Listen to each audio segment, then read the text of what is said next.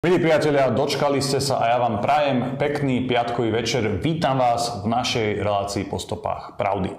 Dnes je tu so mnou ako technická podpora David Pavlik, ktorý vás pozdravuje, ale vy ho nevíte a nepočujete, pretože naša nová koncepcia je taká, že David je ten, uh, ten tichý hráč, proste pozval plný ťaha za tie nitky technické a je to všetko na ňom. Ale je tu a pozdravuje vás všetkých. Okrem toho je tu so mnou aj náš pravidelný host, doktor Lubo. Dobrý večer, nič sa nezmenilo, fakty a realita zvíťazia nad idiokraciou a frázami.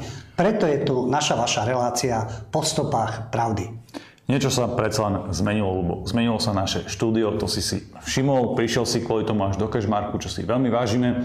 E, došiel si na otočku síce, ale predsa len určite si mal e, zaujímavý výlet, zaujímavú cestu. E, boli sme samozrejme aj cvičiť, lebo šport je cesta, šport proste vás posúva ďalej a nesmiete nikdy zabúdať aj na tú fyzickú kondíciu, ktorá je vedľa toho myslenia, vedľa tej duše, tiež veľmi, veľmi dôležitá. No, tak čo hovoríš na naše nové štúdio? Ja viem, že chceš povedať, že ten zvuk nie je úplne ako by mal byť. To si si samozrejme všimol. Máš skúsenosti aj z tých iných štúdií, pôsobil si v televízii dlhé roky a tak ďalej, takže vieš, čo to znamená profesionálne štúdio. Ale okrem toho zvuku sa uh, tej slovenskej televízii dosť približujeme. Alebo myslíš, že sme ich už uh, po tých iných stránkach predbehli? Alebo aké sú tvoje dojmy? Povedz úprimne, nekorektne, ako vždy. Pokiaľ ide o štúdio, je to nová kvalita oproti predchádzajúcemu štúdiu. Samozrejme, ten zvuk, ľudia sa stiažovali, áno, echo, ale to sa vychytá. Už zajtra to bude v poriadku. Správne. Aspoň je to prisľúbené. A pokiaľ ide, nemožno sa porovnávať s verejnoprávnou televíziou, už pokiaľ ide o obsah. Technicky, samozrejme, my nemáme koncesionárske poplatky, nás neživí štát, samozrejme, a všetci daňoví placovia, či sa im to páči, alebo niektorí platia, síce už to skončí, ale z toho štátneho rozpočtu to stále stále pôjde. E, tu sú iné finančné zdroje, čiže nemožno sa porovnávať. Vzhľadom na tie možnosti, ktoré sú, tak klobúk dolu, že je nové štúdio a jasne tie chybičky, ktoré sú, sa musia vychytať. Ale porovnávať sa nemôžeme, pretože my sme úplne iná kvalita. Čo sa týka obsahu. Dnes som mal zážitok, už keď sme teda v novom štúdiu, počúvam slovenský rozhlas a tam bola relácia o tom, ako v minulosti komunisti cenzurovali vysielanie. To, že boli vedúcimi oddelení, už boli preverení straníci, čiže tí kontrolovali ľudí, ale aj technicky to bolo zabezpečené tak, že aby aj niekto chcel počas vysielania niečo povedať, tak sa to dalo technicky zastaviť. Mňa teda v tejto súvislosti mi napadlo, že e, teraz je to tak dokonalé oproti predchádzajúcej totalite, táto nová liberálna tzv. demokracia alebo liberálna tyrania, dosiahla také štádium, že medzi tými ľuďmi ani nikto nedostane nápad, aby povedal niečo iné. To znamená, že nemusia byť technické nejaké zabezpečenia, ak by náhodou sa niekto niečo opýtal alebo použil nejakú inú informáciu, ktorá nie je presne z agentúra z tých zdrojov, ktoré takisto hlásajú tú propagandu, ktorú všetci propagujú. To je jedno, či je to verejnoprávne médium alebo iné. Čiže tí ľudia sú už tak nastavení autocenzúrou, že on nemá odvahu povedať niečo iné, čiže ja už netreba cenzurovať, respektíve sa bojí o tú svoju perspektívu, alebo je už tak fanaticky oddaný, že nič také nehrozí. Čiže oni dosiahli nové štádium. Oni už nemusia technicky sa pripraviť na to, že keby náhodou ten redaktor alebo niečo host povedal také, tak, že ho odstavíme. Nie. Oni to už nepotrebujú. Už sú tak poslušní, už sú také pudliky, že skackajú tak presne, ako sa im píska. A to je rozdiel medzi kultúrblogom a týmito, či už verejnoprávnymi alebo médiami hlavného prúdu. Takže tá naša technika, ktorá je tu, ten náš technologický pokrok, ktorý tiež sa snažíme robiť, e, predsa len slúži tej dobrej veci, alebo my sa snažíme, aby to išlo na dobrú vec, nie? To si chcel povedať. Ale je, no ty si spomenul, že ten technologický pokrok už nie je úplne nutný na kontrolu obyvateľstva a toho, čo si tí obyvateľia myslia, alebo a, ako uvažujú. A ja, ja to popravím, ani nie obyvateľstvo, lebo medzi ľuďmi sú rôzne nálady. Ja myslím pracovníci médií. Ale alebo, aspoň tí, ktorí sú tam, aj tí ich nadriadení nemusia byť ani stranicky preverení. Oni v podstate všetci tiahnu k určitej e, názorovej ideológii. To si zase povieme aj v súvislosti s tým, čo nás čaká. Myslím, voľby v septembri. A v médiách to je cítiť. Takže tam tá poslušnosť je žiaľ Bohu absolútna. Dobre, poďme ešte teda trošku chronologicky. Ty si dnes začal v Bratislave svoju výpravu, vyšiel si pekne vláčikom, videl si veľkú časť Slovenska, čo je tiež vždy pekný zážitok. Ja som sa vždy tešil, keď som sa vracal z Prahy práve na ten výhľad z vlaku na tie Tatry a tak ďalej, na Váh a podobne. Tak e, mal si podobný zážitok z dnešnej cesty? Spríjemnilo ti ho niečo? Mal si nejaké obohatenie? Áno, bolo obohatenie. E, keď počúvate rôznych odborníkov, tak teraz je moderné hovoriť pridaná hodnota. Všetko má pridanú hodnotu. Mala aj tvoja cesta pridanú hodnotu? Mala pridanú hodnotu. Samozrejme, tá pridaná hodnota spočívala v náhode že v reštauračnom vozni e, som za chrbtom začal trošku taký afektovaný typ, no nebinárny, no povedzme niečo z LGBTI, vyzeralo to ako chlapec, ale afektovanie to vykrikovalo, vysvetľovalo čosi. Používaš stredný not, pretože si netrúfaš Hej, to, to vykrikovalo, no, upozorňovalo na seba, hovorím takým afektovaným spôsobom a potom sa pridal druhý hlas a na to som sa už otočil a e, teda som pozeral s otvorenými očami. Dorota Novotová, známa to, no známa v úvodzovkách, protekčné dieťa, ktoré sa hrá na umelkyňu, na herečku, na spevačku a tak ďalej, má správny pôvod a správne názory.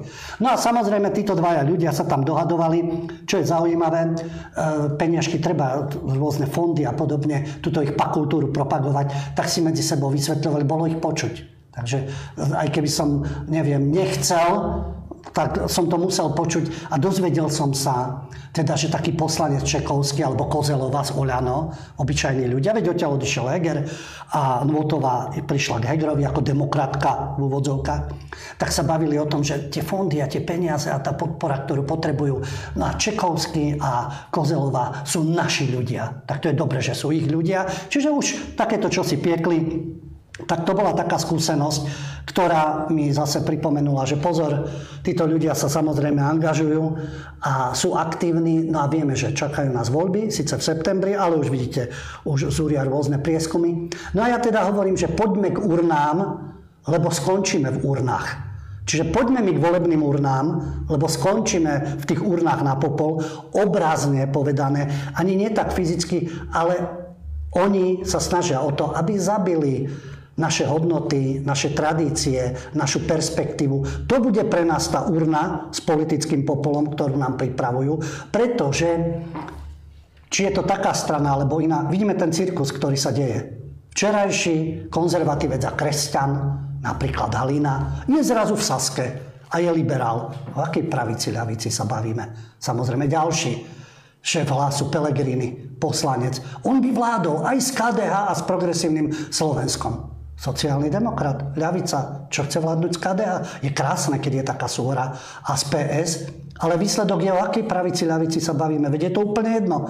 Veď tí ľudia e, hrajú pred nami nejakú komédiu a sú schopní čokoľvek hlásať. Tu je to jednoznačné, si myslím. Sú tábory.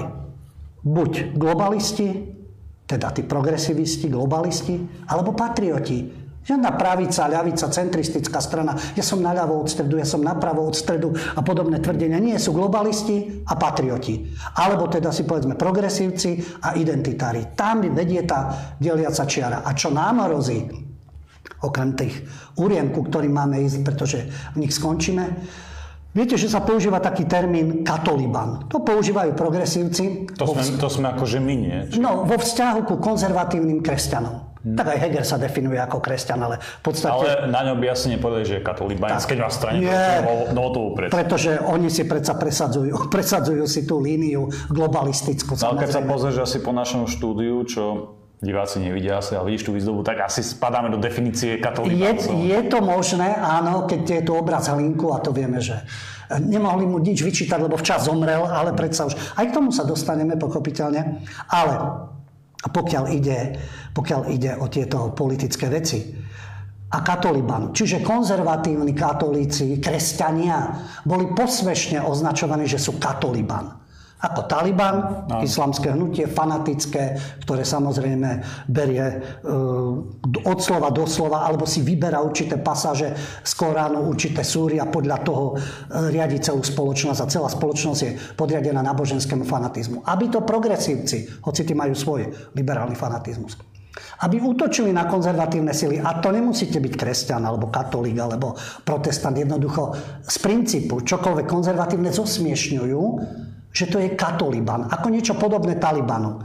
Ale ja si skôr myslím, že my tu máme ta, takúto hrozbu, ktorá sa nazýva progaliban, čiže progresívny Taliban. Progaliban. A tam je aj krásne slovenské slovo, v rámci e, toho, toho termínu progaliban, v tom jadre je galiba. Galiba v Slovenčine znamená niečo nepríjemné, nejaká katastrofa, hmm. niečo, niečo negatívne, nejaký problém. A títo progresívci sú pre zdravo uvažujúcich ľudí a normálnych, sú obrovským problémom, takže nám hrozí progaliban. A to je to, to, je to nebezpečenstvo. Tak preto sa musíme zamyslieť nad tým, že k akým urnám sa dopracujeme. Súhlasím s tým, že tie voľby sú dôležité a treba sa ich samozrejme zúčastňovať, aby sme naozaj neskončili v tých druhých urnách, ako, ako si to naznačil.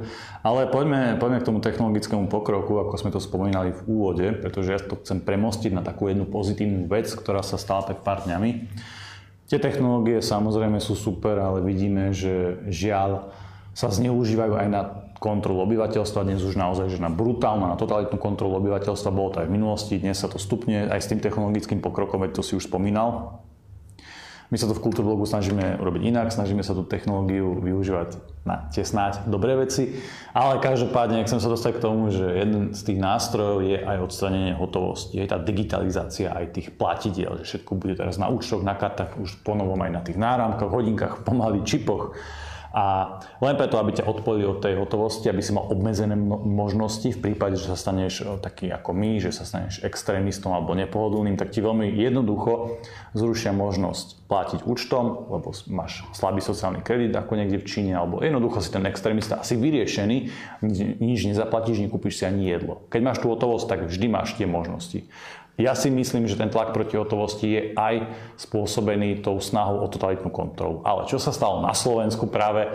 My sme si našťastie a chvála Bohu Všemovúcemu dali do ústavy tú hotovosť, že je v ústave zakotvená. Samozrejme, nie je to možno nejakej e, nedobytnej podobe tá hotovosť, ale je tam, e, je to nejakým spôsobom garantované a to je super trend. Je to trend e, tej ochrany slobody jednotlivca a to je veľmi, veľmi dôležité práve v tejto dobe, ktorá naozaj smeruje k tej totalite, k tej totálnej kontrole človeka tými naozaj brutálne sofistikovanými a komplexnými technológiami. Čo si o tom myslíš? Podľa mňa, ja som, ja som, sme to riešili v tých reláciách ešte v podstate celý čas, odkedy funguje kultúrblok, že tá hotovosť, áno, musíme to brániť tak ďalej. A teraz je to možno aj tým, že sa blížia voľby, ale v tej ústave to je a treba to pochváliť. Všetci tí, ktorí za to hlasovali, sú podľa mňa odvážlivci, aj keď sú vo asi väčšine ten mimo alebo majú iný názor, to je teraz jedno, ale i, vlastne išli proti tomu globálnemu trendu, lebo globálny trend je jasný, rušenie hotovosti. A my na Slovensku, na tom našom malom Slovensku, sme možno ukázali uh, trošku vzor aj pre tie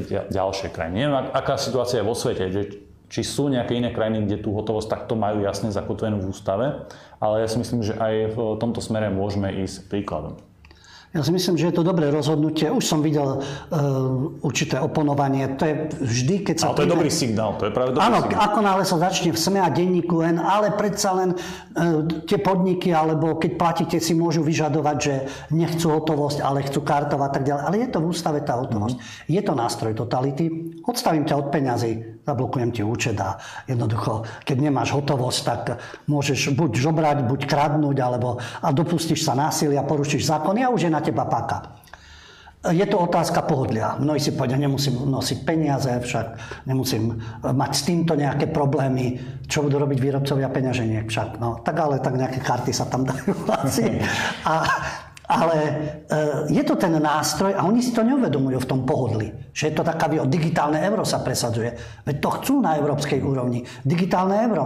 A tým pádom to je zase ďalší nástroj. A keď sme teda, ako som hovoril na začiatku, tento progaliban, táto galiba, toto nešťastie, táto katastrofa, niečo nepríjemné, tak tento progresívny Taliban a na medzinárodnej úrovni, na európskej úrovni a potom v tých jednotlivých krajinách vlastne presadzuje svojím spôsobom totalitu. Vieme, teraz je často, aj v súvislosti s progalibanom, oni majú termín, to sú fašisti, to sú extrémisti a totalitné režimy a čo my predstavujeme. Jedna taká zaujímavá úvaha, je to Ferdinand Peroutka, Je to známy český novinár, taký vzor žurnalistiky, mal blízko k Masarykovi a napísal demokratický manifest. A tam je definícia fašistu, alebo fašizmu, fašistu. Pozastavme sa už pri samotnom Ferdinandovi Peroutkovi, ktorý je teda ako by som povedal, taký vzor, taká norma žurnalistiky. To je teda osobnosť z Prvej republiky. Áno, z, pre, no, z Prvej republiky, ale on pôsobil až do 70. rokov a mm. šefoval Slobodnej Európe.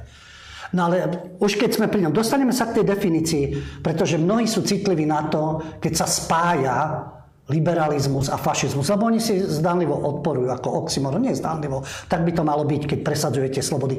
Ale táto nová kasta neoliberálov, tento progaliban, je niekde úplne inde. A demonstrujem to na Peroutkovi. Len taká zaujímavosť, na začiatku našej relácie je citát o Štefánikovi. Áno teda Štefánikov citát.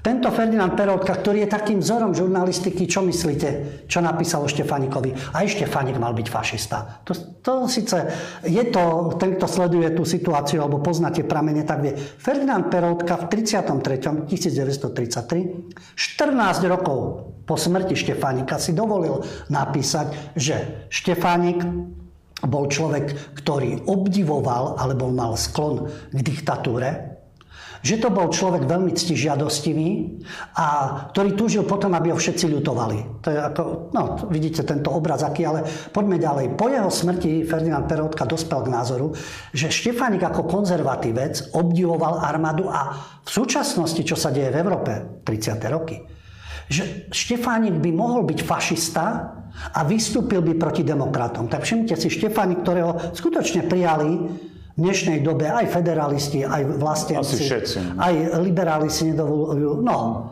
oni opľúvajú všetko samozrejme, ale nedovolia si to v takejto miere, nespochybňujú. A vidíte, Ferdinand Peroutka dospel k tomu, že určite s veľkou pravdepodobnosťou, keby žil Štefánik, tak by bol fašista. No, vedro špiny na ňo vylial. Kto by bránil Štefánika? Samozrejme, všetci budú čušať, lebo Ferdinand Peroutka mal blízko k Masarykovi a písal tieto veci. Ale vrátim sa k tomu demokratickému manifestu. Tam je definícia fašistu. A Peroutka, Masarykovec, Slobodná Európa a tak ďalej, píše, ten, kto ignoruje ľudské práva, občianské práva a dokáže urobiť čokoľvek na ceste k moci, aby uzurpoval moc, je preto všetko ochotný urobiť, je fašista. Na ceste k moci všetko ochotný urobiť. No a teraz sa pozrieme spätne na náš vývoj. Nie sú progresívci schopní urobiť čokoľvek, aby sa dostali k moci? Využijú vraždu novinára, okamžite chcú, aby sa zmenila vláda. Ešte dôkazy a podobné veci nie. Akákoľvek zámienka. Ak nevy... A to sa netýka len Slovenska. Ako náhle títo progresívci nevyhrávajú voľby, vtedy sú voľby zmanipulované. Opačne nie. Keď mal Trump, ten problém sú to nezmysly. Ale keď neprejde nejaké referendum, keď neprejdú ich nejaké nezmysly, buď sú voľby zmanipulované, alebo za to môžu Rusi. Zahraničný zásah. Russia Today, Sputnik ovplyvnil ľudí, e, konšpiračné weby, alternatívne, vymazali ľuďom mozgy, hoci oni svojimi médiami hlavného prúdu pravidelne, denno, denne, od rána do večera Pochopiteľne. Oni sa snažili vzdelávať a im to pokazili. Sa snažia o ten po slovensky povedané brainwashing, čiže vymývanie mozgov, ale upodozrievajú druhú stranu. Čiže oni sú pre moc ochotní čokoľvek, prijať akékoľvek opatrenia, vyvolať občianske nepokoje, tzv. revolúcie, vyprovokovať vojnu, len aby sa držali pri moci. Názorná ukážka? Teda keď sú ochotní urobiť pre moc všetko. Videli sme výlet 21 úradníkov, zo slovenských ministerstiev, z mimovládok, z médií, ktorí naklúsali do Bruselu sa stiažovať, že ak tie voľby v septembri dopadnú inak, nebudeme podporovať Ukrajinu. Spolupráca v NATO bude ohrozená. Ak príde iná vláda, ak oni nebudú pri moci, tak idú vyzývať Európsku úniu a NATO, aby nám tu poslali expertov, odborné týmy, ktoré budú bojovať proti hybridným vojnám, lebo toto hrozí. Demokratický princíp, nechajte to na ľudí. Aha, keď oni nebudú pri moci, všetko je ohrozené. Ale tu sa tiež ukazuje tá nezmyselnosť celých tých akcií, pretože zdá sa, že voľby vyhrá smer, keď to bude takýmto štýlom, takýmto smerom, takýmto trendom. Fico, že ich vyhrá a pritom Fico je jasne, veď on to sám deklaruje, že je proatlanticky orientovaný a keď sa pozrieme na kroky jeho vlády, tak vždy to tak bolo. Hej. Takže tu už, už na tom je vidieť, čo všetko sú oni schopní, že oni reálne idú do Bruselu a tam, a tam naozaj tarajú absolútne nezmysly. Pretože oni predpokladám, že asi týmto smerovali tú kritiku na Fica, prípadne na. Ale to sú na dve... opozíciu celkovo. No ale to sú dve... Oni vlastne, vieš, to sú dve celá opozícia je nebezpečenstvom. To je jedno, pretože mm. oni sa obávajú ktokoľvek, kto s nimi teda nebude na tej ich platforme. A ministerstvo vnútra vyhlási, že to bola bežná cesta. Ako to, tradičná cesta, takto sa to robí, oni tam chodia a nariekajú. Ja neviem, do akého štádia by to malo prispieť. Dobre, teraz prídu experti proti hybridným vojnám. A keby to naozaj nevyšlo, tak čo, prídu bombardéry NATO? Alebo tie zahraničné vojska, čo sú tu, mm. budú nasadené, alebo aby zachránili demokraciu. Čiže kto je ochotný pre uzurpovanie moci urobiť čokoľvek? Pohrdanie ľudskými a občianskými právami nestačil nám covid a opatrenia? A ešte to ľudia aj príjmali, hádali sa medzi sebou, dezolati, tých treba izolovať. Novotová tieto vyjadrenia, dnešná cestujúca demokratka, Hegerovka, čo treba s dezolátmi. No, práve, to mal dosť podporu aj medzi tými, mm, nazvime to, obyčajnými ľuďmi, veď sme mali každý deň... E, Myslíš o Jano? Obyčajnými ľuďmi a... Nie, myslím e, tých covidiotov, ktorých sme mali každý týždeň. A nezmyselnými nebolo, osobami. Nebolo to iba o Jano, vieš. No veď áno, všetci na tom e, spolupracovali. Aj v zahraničí, samozrejme, nerobme si ilúzie, aj v Rusku sa robili opatrenia, takisto proti covidové, očkovanie a tak ďalej. Čiže žiaľ Bohu, že to takto funguje. No ale vrátim sa teda k tomu, ešte k tomu Peroutkovi, definícia fašistu, kde píše v tom demokratickom manifeste, že sa ľudia vzdávajú zvykov a tradícií, aby o to ľahšie podľahli vláde jednej politickej strany. Jasné, Peroutka myslí nacistov, myslí komunistov a hlavne komunistov teda myslí, ale aj na nacistov. A zamyslíme sa nad tým. Vláda jednej politickej strany, to nemusí byť jedna politická strana. To je jeden politický smer. To je jedno, ako sa oni nazývajú. Či sa nazývajú e, sloboda, či sa nazývajú progresívci, či sa nazývajú obyčajní ľudia, alebo dajú si názvy, aké chcú. Ale je to jedna názorová platforma. To je ako jedna politická strana. A zdávajú sa zvykov a. Kto ide po zvykoch a tradíciách najviac? Progaliban. Progresívny Taliban. To je všetko prekonané, to je 19. storočie, to sú nezmysly, ktoré už dnes v rámci občianského princípu, čo by už len mali znamenať. Takže zvyky a tradície likviduje progaliban. Prečo? Aby všetci boli nadšení touto novodobou neoliberálnou propagandou? No a poďme ďalej, ktorá je tam definícia, a Peroutka o tom píše, existujú vlády, ktoré vzájomne spriahnuté Vyvíjajú aktivity, aby ľudia boli ľahostajní k slobode. Alebo aby ňou pohrdali. Aha, to sú, nie sú to vlády napríklad Európskej únie, členských štátov Európskej únie. Keďže pohrdať slobodou alebo podvoliť sa neslobode, opäť covidové opatrenia boli čo? lockdowny, hranice a tak ďalej. A všetci na tom spolupracovali v rámci Európskej únie. To sú, no, tedy to Peroutka nemohol tušiť. Ale práve preto tento progaliban čiže progresívny Taliban, to je novodobá tyrania. To je novodobý diktát. To je práve to, aby ľudia pohrdali slobodou. Lebo to je v rámci covidu, to sú opatrenia. V rámci ruského nebezpečenstva, opatrenia, hybridné vojny, sloboda prejavu, cenzúra a tak ďalej. Takže keď si dnes aplikujeme tieto myšlienky, peroutku, definícia fašistu, tak nám sedí na progaliban a na progresívcov a s nimi spriahnuté strany, respektíve tí, ktorí uplatňujú agendu EÚ a NATO. Ja sa volám Ľubo, teraz trošku odbočím, ale budem sa stále držať toho peroutku, že on bol svojím spôsobom nadčasový, ale v negatívnom, negatívnom slova zmysle. Najmä keď označil toho Štefaníka za fašistu. Ja sa obávam, že on...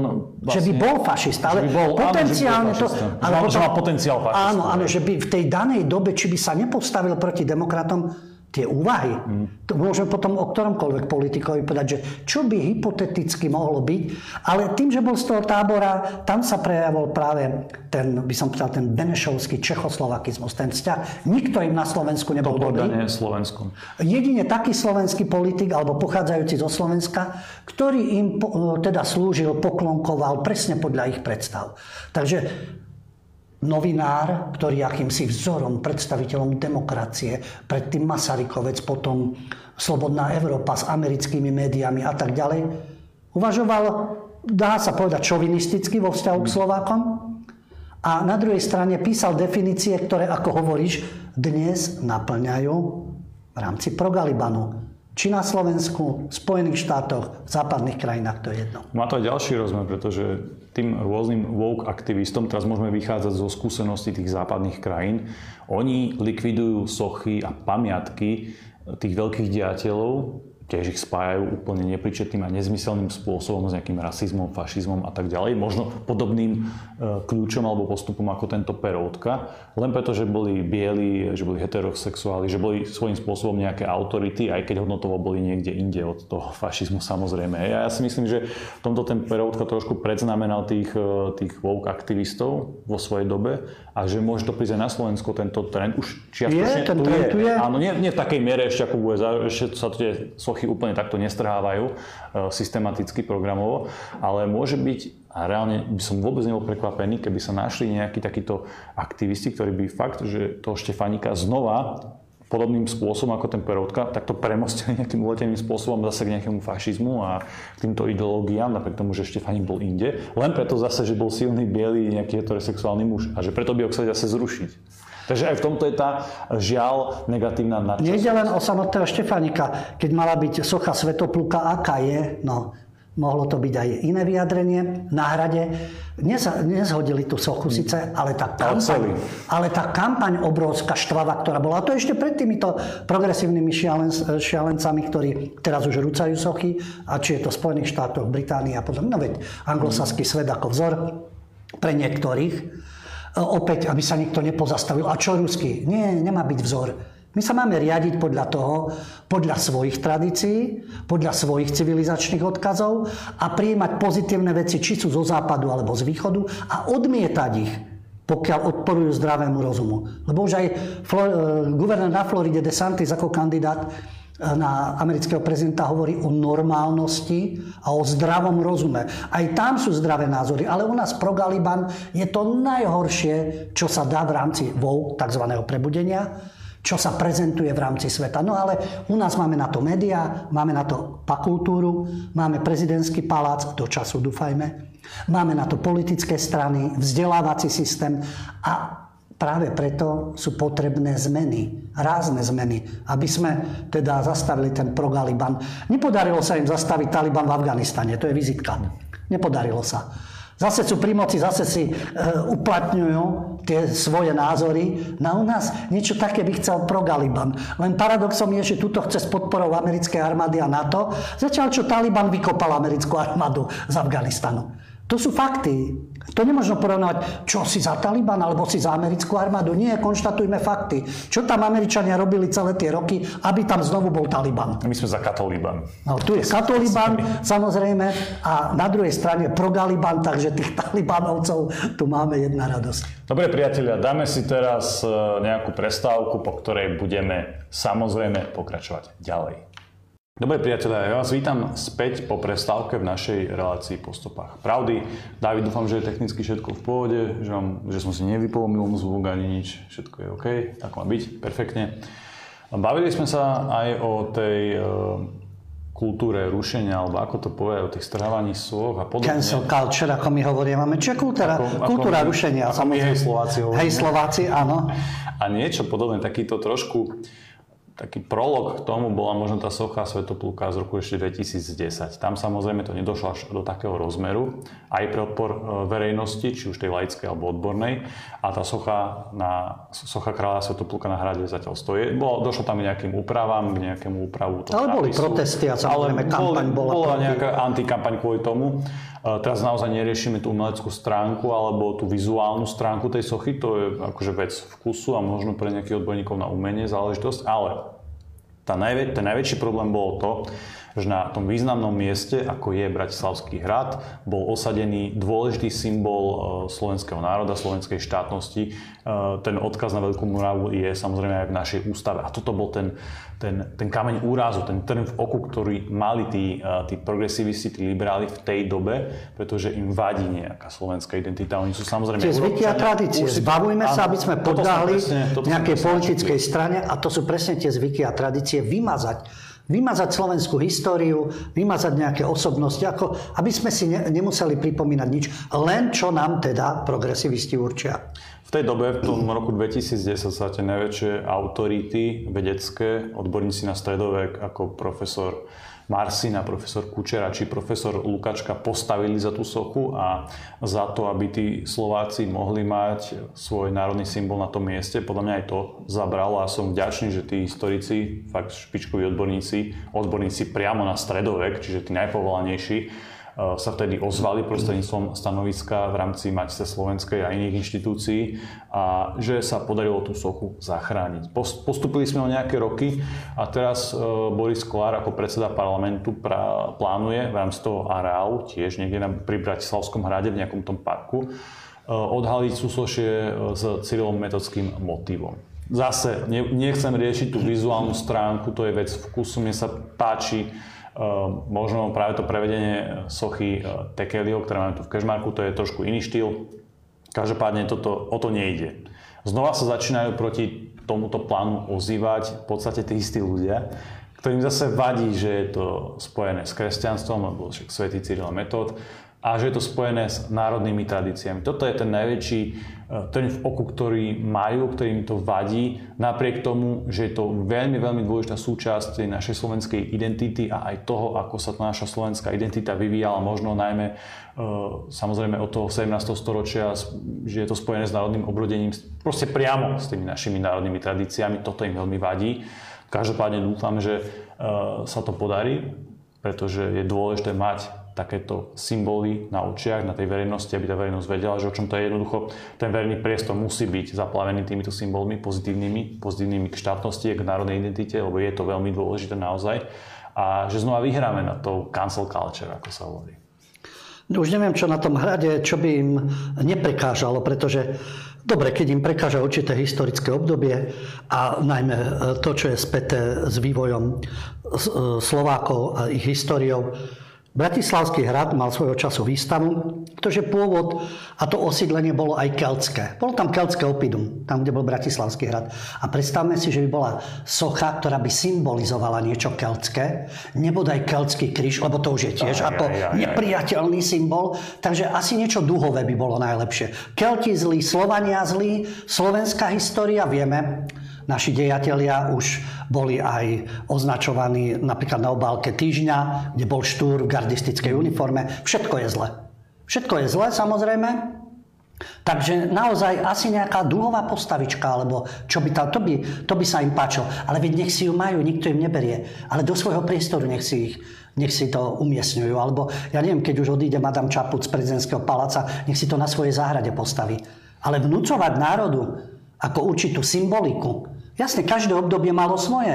Jasné, veď e, aj námestia sa všelijako menovali. Dnes je námestie SMP, bolo Stalinovo námestie a tak ďalej. Takže myslím, Bratislave... Mali sme aj Stalinov štít. No, všetko možné. Za slovenského štátu zase boli iné mená. Takže áno, každé obdobie má svoje. Ale niektoré také historické piliere by e, ako nemali byť rúcané. No ale v rámci prebudenia, čiže toho vouk moru, je možné všetko. A tu sa bavíme ale priamo o tej cyrilometodskej veľkomoravskej tradícii, ktoré je aj zakotvené dokonca v ústave, v tej preambule. Takže to sú veci, proti ktorým by tí liberáli fakt nemali ísť, keďže aj oni sú, alebo mali by sa cítiť. To nie sú skutoční liberáli. To nie sú skutoční liberáli, lebo skutočnému liberálovi ide o slobodu. To je presne ten, ten citát, e, ktorý sa pripisuje, myslím, že Volterovi, že nesúhlasím s vašim názorom, ale urobím všetko preto, aby ste ho povedali. Teraz je to ináč. Dnešní liberáli nesúhlasím s vašim názorom a robím všetko preto, aby som vás odstavil z verejného priestoru, aby ste ho povedať nemohli a najlepšie vás ešte niekde izolovať. Takže toto sú tí neoliberáli, vlastne progresívci. Ale uvidíme, ako to s ním dopadne, že či sa to nakoniec e, naozaj podarí odhaliť. Viem, že už začali nejaké práce. Bavíme sa teraz o tom cyrilometodskom súsoši.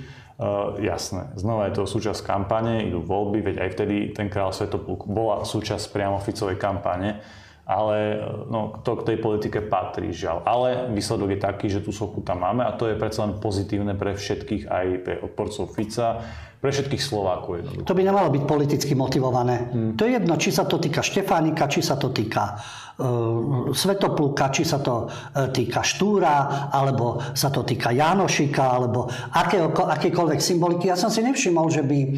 Môžeme o Janošikovi hovoriť čokoľvek, jasné Niektorí politici takisto e, si ho zobrali ako nejakú modlu, ako, ale je to súčasť našej histórie. Ale ja som si nevšimol, že by v Anglicku viedli kampaň proti Robinovi Hudovi.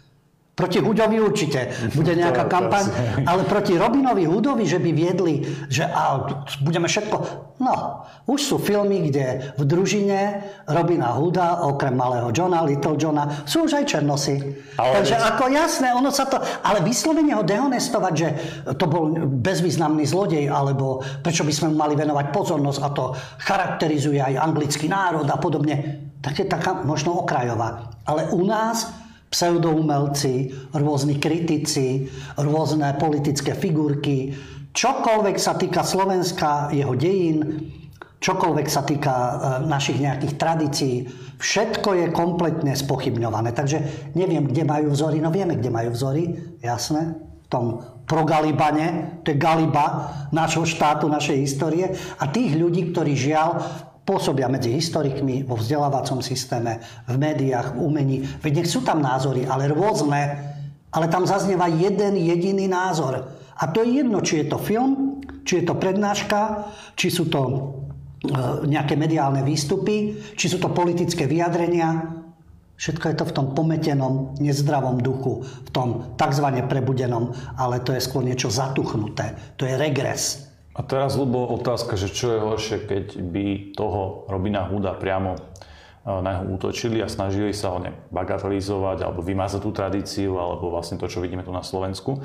Alebo to, čo sa robí teraz, že jeho ten odkaz sa snažia aktualizovať a že tam pridávajú tie rôzne multikultúrne postavičky, pretože týmto spôsobom to aspoň e, nejako žije, že stále sa to prenáša síce pokrivenom, degenerovanom, formáte, že tam máme naozaj tú multikultúru a tie, tie aktuálne ideologické trendy, ale predsa aspoň to nejakým spôsobom žije a ostáva stále v tej pamäti národa. Na druhej strane, keby sa ho snažili vymazať, možno by to bolo horšie. Kto vie, dá sa to štádium posúvať ďalej, že je v družine niekto, kto by tam v živote nebol. A to je jedno. Mm. Veď takisto netvrdíme, že v nejakých afrických kmeňoch a u afrických náčelníkov bolo niekoľko Poliakov, Slovakov a Bielorusov. Ale viem si predstaviť i s Robinom... Boris Beňovský bol kráľ. No, ale to je jediný príklad. No a vo francúzských službách. A, ale takisto veľmi zaujímavá postava, na ktorú si robia nárok Poliaci aj Maďari. Majú pomenované aj námestia, ulice, historicky sa k nemu hlásia ale my, my nie, my nepotrebujeme samozrejme nič. My len tak okrajovo. Ale keď si spomínal Robina Hooda, už prejdeme k vážnej téme, viem si predstaviť to posunúť ďalej. Robin Hood ako homosexuál a s nejakými dvomi indickými konkubínmi. Čiže to absolútny vymysel, ale zase bolo by to pekné v rámci toho vymývania mozgov, či už mládeže, alebo ľudí, ktorí už stratili pamäť. Lebo tí, čo majú pamäť, tak žasnú. No a dobre, a teraz tá otázka, ale je to horšie, toto, čo si povedal, ako to ako ho úplne odstrániť a tváriť sa, že tu nebolo, alebo že to bol iba nejaký bezvýznamný bandita? Alebo... Jedno aj druhé by to nemalo byť. No, ale je jasne, je tam vždy určitý mystický pohľad, určité legendy, ale to takisto vytvára tie tradície, ten, povedal by som, civilizačný odkaz, tú určitú kultúru. A to má každý národ, samozrejme. To musí mať každý národ, to je jeden z tých To znakov, aj má každý národ. Ale u nás sa spochybňuje všetko. U nás sa spochybňujú rozprávky, u nás sa Dobšinsky spochybňuje, u nás sa Janošik. Všetko absolútne v negatívnom obraze. Nemusíme glorifikovať. Ale myslím si, že no ale to je tým, že máme týchto pometených progresívcov na každom kroku, že u nás je etnomasochizmus, ja si myslím, že najväčší. Najväčší v Európe určite. Lebo prejdeme teda aj vzhľadom na ten už pokročilý čas, ale predsa začali sme trošku neskôr, takže je to v poriadku, budeme to trošku ťahať. Uh, téma sa volá, že krmia nás strachom. Ale veď my sme obviňovaní z toho, že krmíme tých našich divákov, poslucháčov strachom, že my šírime nejakú nenávisť, nejakú predpojatosť, nejaký strach, nejaké predsudky, nejaké obavy, samozrejme neodôvodnené podľa tej druhej strany, tak ako to je, kto krmi koho strachom. Naša téma je, prečo nás krmia strachom. Lebo vystrašených dobre ovládate však. Zomrieš vakcína, e, zautočia z Ruska tak, že potrebujeme NATO, klíma, spadne nám obloha e, na hlavu. To Kelti, Kelti sa najviac, Kelti si hovorili, ničoho sa nebojíme, lenže nám obloha spadne na hlavu. To sú relevantné problémy. Takže týmto strachom udržia a rozdeľujú obyvateľov a tak ďalej. Takže prečo nás krmia strachom? Veľmi dobrá úvaha je od Maxa Erdingera, to je novinár z portálu Journalistin Watch, ktorý sa práve týmto zaoberal. A dal si tú námahu a pozrel sa na titulky médií spred aj niekoľkých desaťročí. Ja to prečítam, pretože tie titulky e, stoja za to. To len taká ukážka, že myslíme si, že dnes sme zastrašovaní, krmení strachom, alebo máte dojem, že žijeme v strese a e, oxid uhličitý, čo s nami urobí a e, keď sa nebudeme správať na zeleno a keď nebudeme s vojakmi na to bojovať na východnom fronte a tak ďalej. Max Erdinger teda o tomto strachu uviedol titulky. V 1960. Žiadna ropa o 10 rokov. 1980 Kyslý dážď zničí všetku úrodu do 10 rokov. V 1970. Nová doba ľadová o 10 rokov. No a takto by sme mohli ísť ďalej, povieme také, poviem také tie najnovšie. 2009. prasačia chrypka nás všetkých zabije. To už ako pretransformoval. 2015. ISIS, čiže islamský štát, nás všetkých zabije. 2017. Donald Trump začne tretiu svetovú vojnu. 2019. Oxid uhličitý nás všetkých zabije. 2020. Korona nás všetkých zabije. 2022. Zmena klímy nás všetkých zabije. 2023. Putin nás všetkých zabije. No takže vidíte od 1960. vždy nás niečo ohrozuje, zabíja. No a to je práve tá manipulácia tým strachom. Aké je riešenie? Tento novinár, politicky nekorektný, samozrejme odmieta tento život strachu a uvádza v súvislosti aj so súčasným dianím, pokiaľ ide o klimatické zmeny. Atmosféra strachu. Do akej miery skutočne človek môže tieto veci ovplyvniť? Aké sú jeho opatrenia účinné? Keď porovnávame rôzne možnosti, respektíve čo urobí Európa, čo urobí zvyšok sveta, aký vplyv to celkovo bude mať. A z tohto pohľadu on vysvetľuje, že je to manipulácia. Je to opäť o tom v rámci tejto zelenej agendy a strachu vyťahovať z vreciek ľudí ďalšie a ďalšie prostriedky, respektíve určitá skupina ľudí na tom zarába, ďalšie ale Gretka podľahnú fanatizmu a nemáme skutočne relevantné informácie, lebo existujú rôzne tábory, aj klimaskeptici, aj klimaalarmisti. A ako to naozaj teda je s tou klímou, aké sú naše možnosti a aké sú skutočne fakty aj v oblasti vedy, nie len jeden jediný názor. Takto to treba vnímať, tieto klimatické, túto klimatickú propagandu. Ďalšia záležitosť, mimovládne organizácie, občianský princíp a tak ďalej.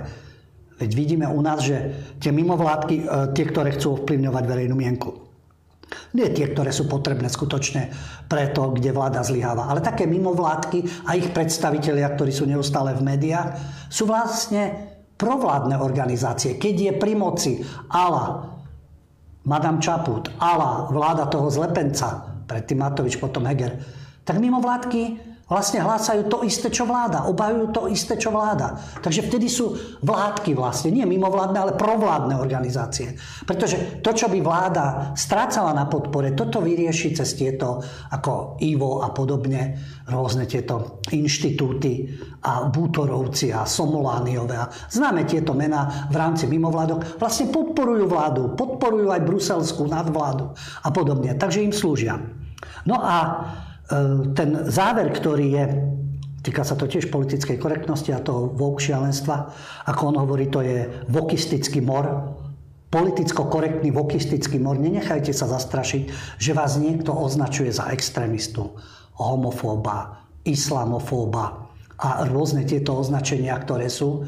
Pretože to je len preto, že máte odlišný názor. Že nepodliehate tomu vokistickému moru.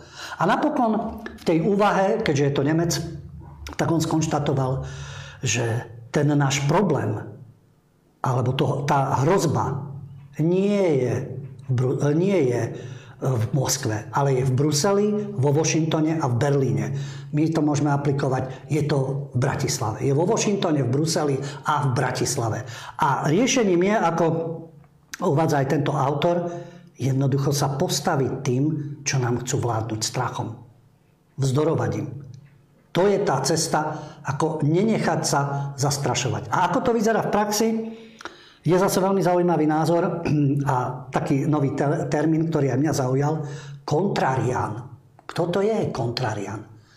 Petr Bakaláš je český psycholog, autor kníh, e, pre ktoré mal problémy, pre ktoré boli trestné oznámenia a v týchto svojich psychologických knihách je to tabu v sociálnych vedách alebo psychológie Romu. Mal samozrejme e, problémy, no ale on sa zaoberá psychológiou, je to odborník a popísal tú situáciu, ktorá je v tom strachu a v tom zdore a ponúka taký termín kontrarian. Kto je kontrarian? To je človek, ktorý presadzuje názory nepopulárne alebo odmietané v tzv. intelektuálnych kruhoch a v silových zložkách. Intelektuálne kruhy, úvodzovka, novinári, politici, vysokoškolský systém, vzdelávací systém, kultúra, umenia a tak ďalej v intelektuálnych zložkách a v silových.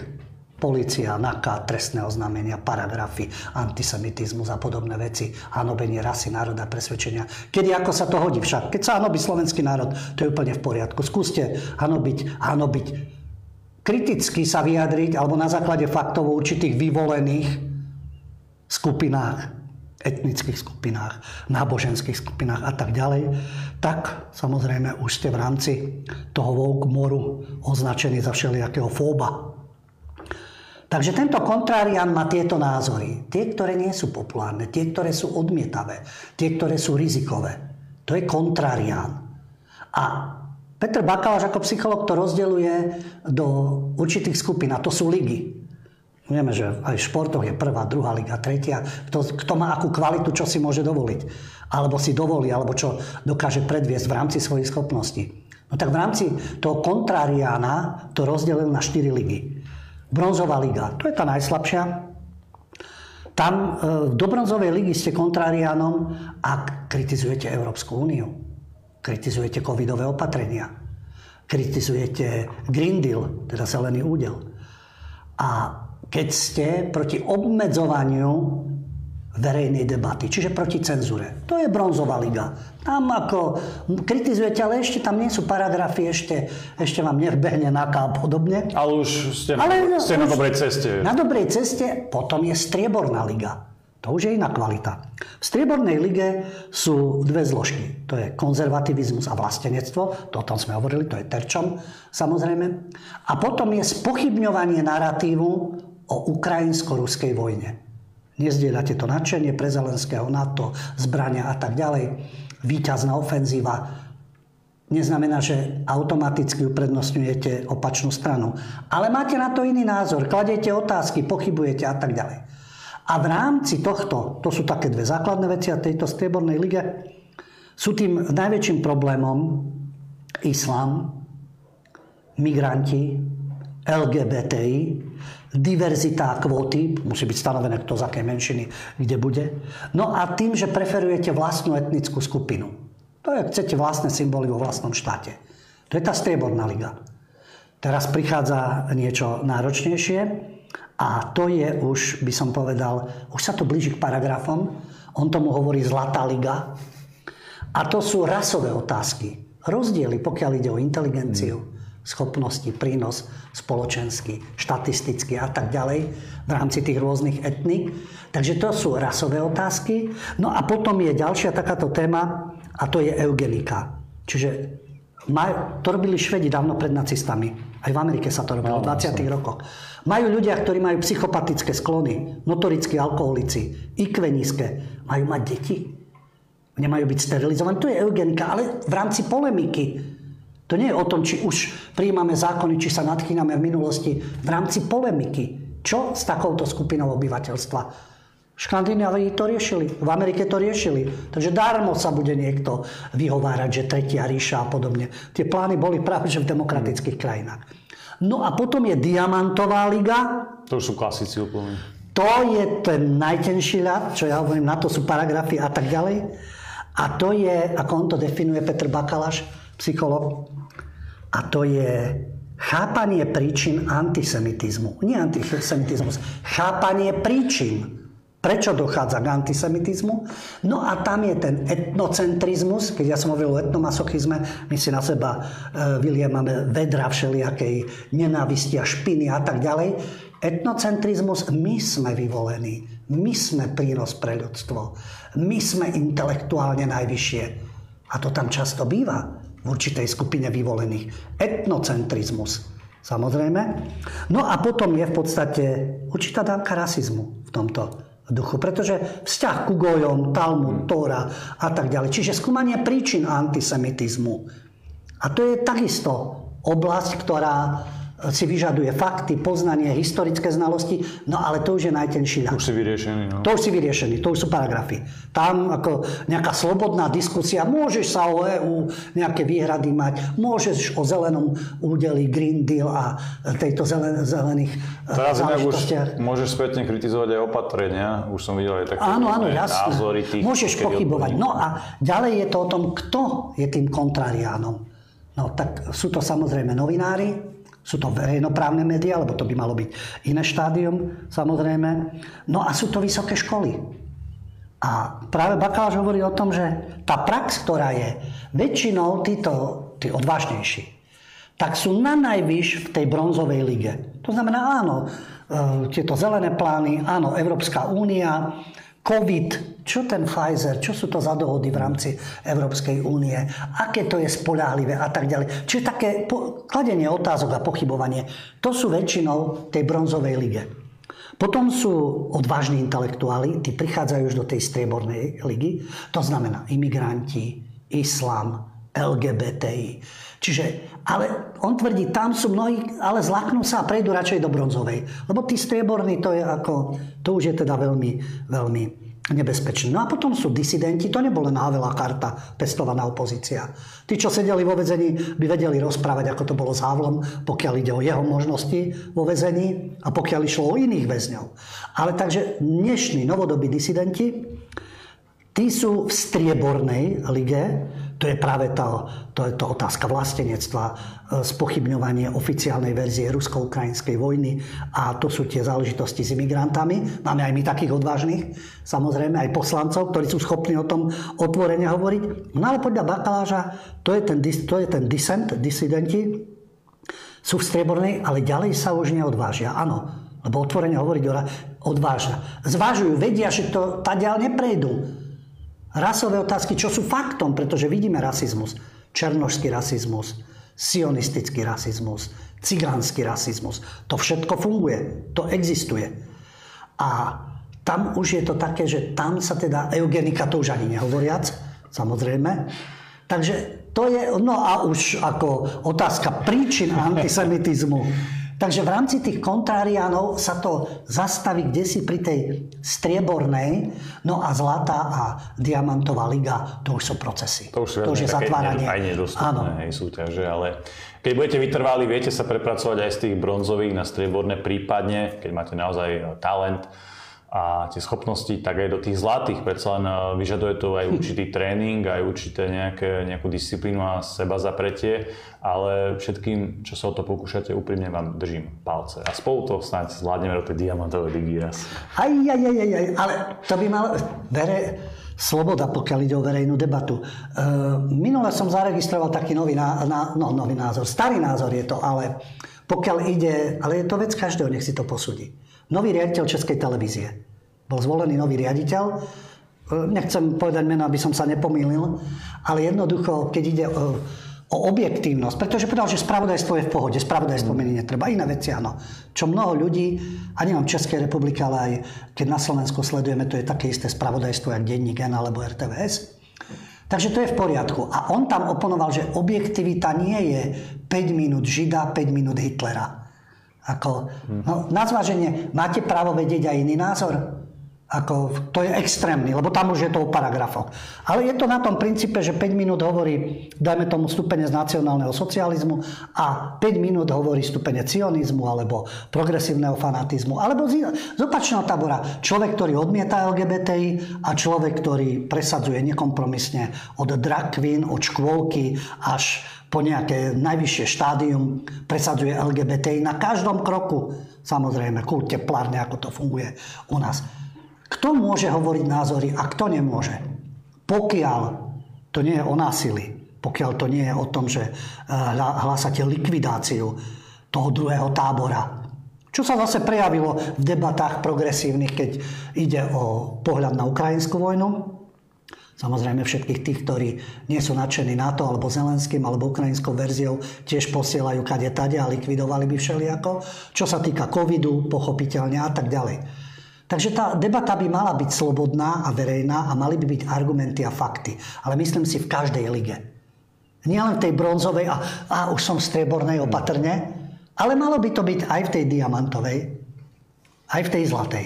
Predsa len, ja sa veľmi rád vraciam, ja som to nezažil aj tú dobu takto, ale v tých myšlienkach do tých 90 rokoch predsa len nejaká euforia, vznikla druhá Slovenská republika. Ten, to vlastnectvo a štátnosť ešte predsa len, mohli by som povedať, že bolo na tej mainstreamovej úrovni.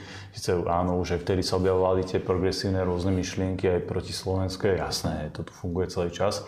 Ale každopádne tá sloboda slova vtedy fungovala, o tom sme sa veľakrát už ľubo rozprávali.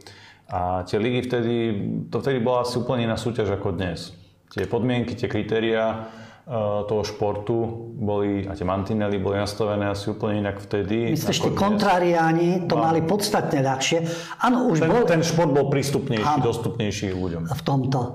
Ale už tam boli prvé výhonky, a to tí, ktorí majú pamäť dobrú, týždenník zmena, hmm. ktorý uh, išiel kriticky, ale po každom systéme a po všetkých predstaviteľoch.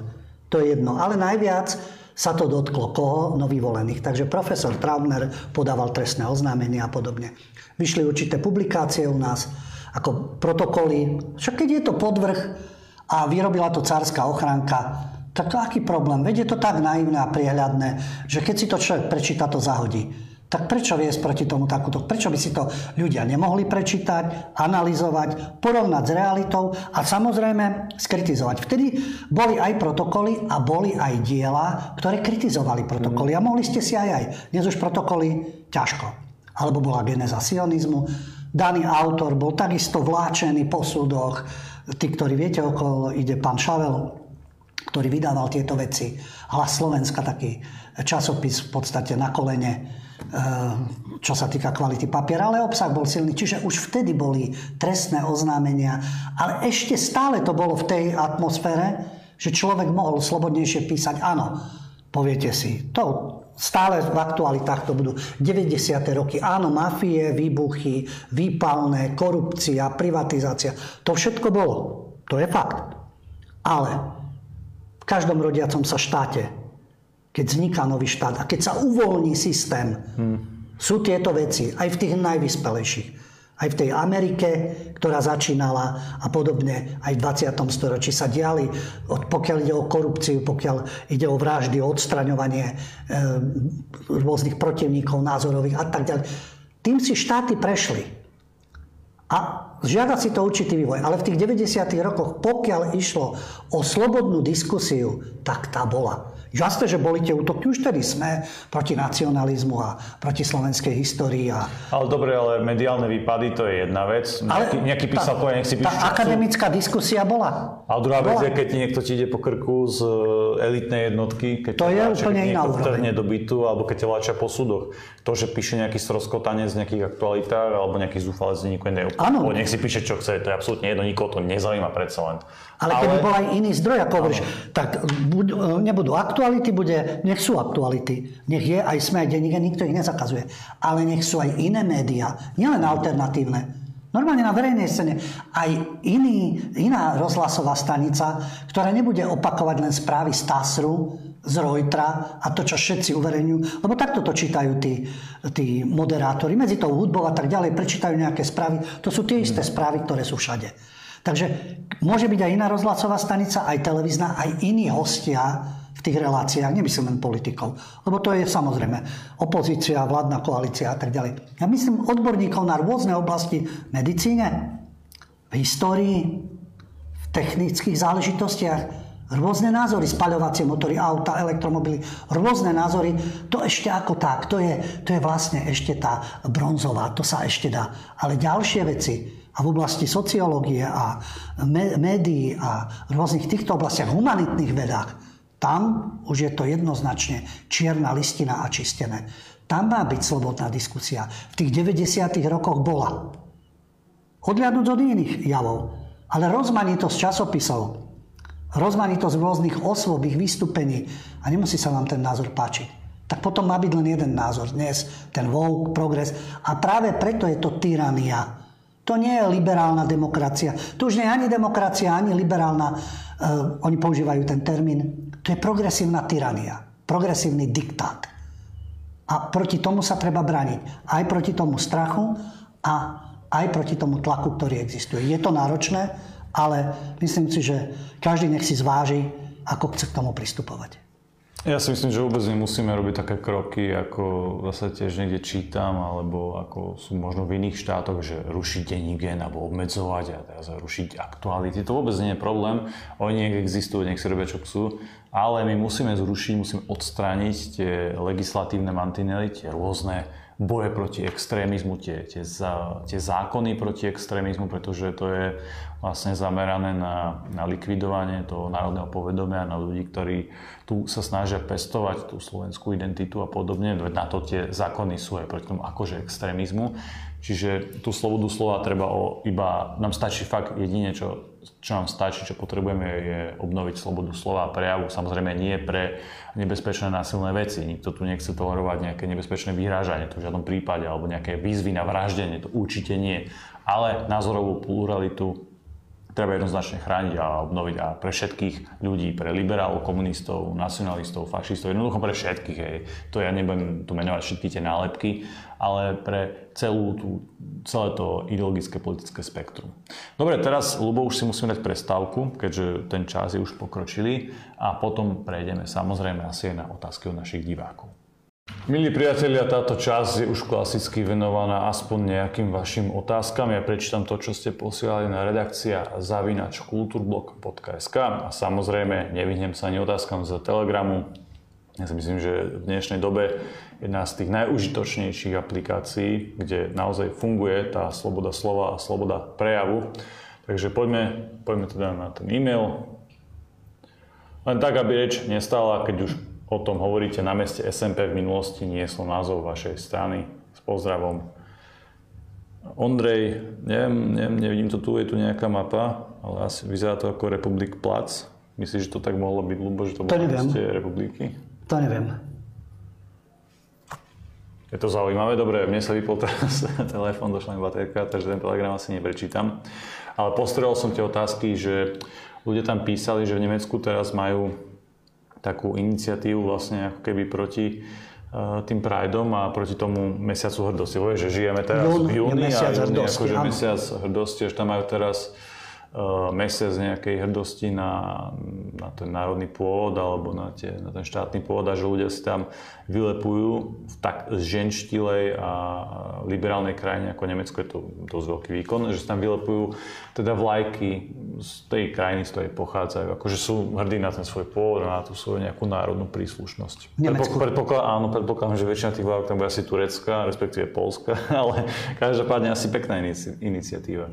Určite pekná iniciatíva, pokiaľ sú lojálni v štáte, v ktorom žijú, pretože prišli do Nemecka kvôli životnej úrovni, nie? respektíve podporiť svoje rodiny. Ten štát im to umožnil, pracujú tam, áno. Môže mať výhrady, že ako sú platení, alebo e, že, aký je k ním prístup a podobne. Ale jednoducho doma by tu možnosť nemali. Takže môžu si vyvesiť aj albánsku zastavu, aj kurdsku, aj turecku, ale pokiaľ nežijú na úkor daného štátu, nežijú na úkor väčšiny daňových platcov, nepáchajú kriminalitu, organizovaný zločin, alebo nemajú požiadavky, ktoré ohrozujú nemeckú identitu.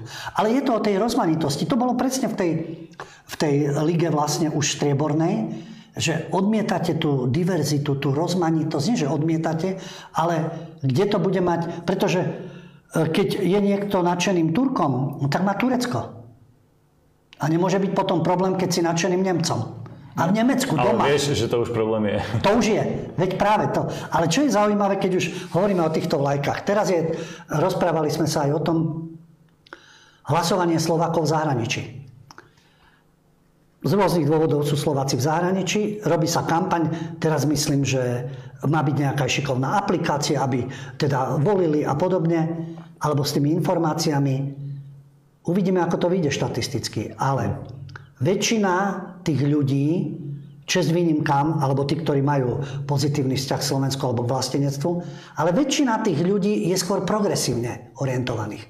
Aj z vládnych miest zaznieva, že pomôžeme im voliť zahraničí, pretože oni majú to európske cítenie. No a už vieme, keď hovoríme o európskom cítení, to už je progresívne. Všetko, čo sa v Bruseli rozhodne, čo my už len na Slovensku chceme oponovať, keď oni nám prinášajú blaho a tak ďalej. A ja to chcem dať do, paradok, e, e, do kontrastu. Turci, keď sú v zahraničí, väčšinou volia konzervatívne. Volia Erdoána. Volia tie sily, ktoré sú vlastenecké, islamistické, lebo takto sú spätí s tou svojou vlastou, s tradíciami v rodinách. Áno, mnoho mladých Turkov už nemusí tak voliť, ale väčšina Turkov práve, že aj teraz, keď boli voľby Erdoána, najviac najväčší, najväčšia podpora je Turkov z Nemecka.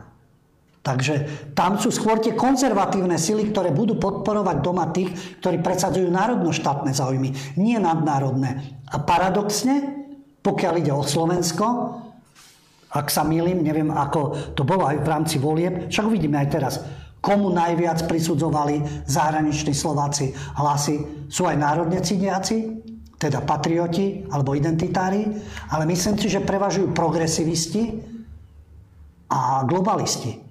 A tým pádom tento progaliban nahráva tomu, aby ich volili aj zo zahraničia. Ono to ťažko povedať, pretože aj naše vysielanie, verím tomu, že aj práve teraz sleduje veľmi, veľmi Veď určite, určite. aj práve zo zahraničia, Sú, vieš, takže... dostávame reakcia, či je to z Británie, alebo je to z Belgicka, mm. alebo zo Spojených štátov. Ja len tvrdím, že pravdepodobne, aspoň čo som doteraz sledoval vývoj, títo ľudia predstavujú menšiu časť zahraničných Slovákov ako tí, ktorí sú nadšení progresivizmom.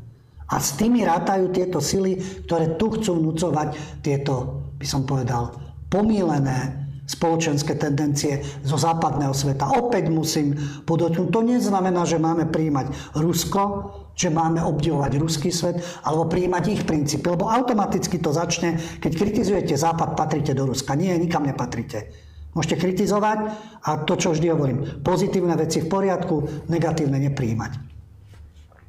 Plaťme 1 až 2 eur na vysielaní kultúrblogu místo poplatku TV mesačne. To je celkom to je celkom zaujímavé. To by boli, áno, to, a ten princíp ono, je zaujímavý, ten, ten ale ľudia je to spojený ale s tým, že e, ten autor tohto príspevku, Jaroslav, nám aj poslal reálne nejaké, nejaký príspevok, nie veľký, ale to teraz vôbec no, v rámci nejde. svojich možností, nám, samozrejme. Nám nejde o tú symbolickú rovinu, že vy, aj keď pošlete to 1 euro, vieme, že vám záleží na našom vysielaní, a na tom, aby sme fungovali. To má takú veľkú morálnu sprúvu pre nás, Určite je mi milšie, keď pošle 500, e, 500 ľudí po jednom eure, ako jeden človek po 500 eur. Hej. Ak si to môže dovoliť, ak si to môže dovoliť treba vychádzať z možností, ktoré 500, sú, samozrejme. Nič proti dotácii 500 eur, absolútne. Ale klobúk dolu, keď niekto žije z príjmu, z mesiaca na mesiac, a má ešte na to, no. alebo z dôchodku a pošle to euro. A to nie je o to, že teraz vás prosíme, aby ste posielali, jasné, ale len tak existujú alternatívne médiá.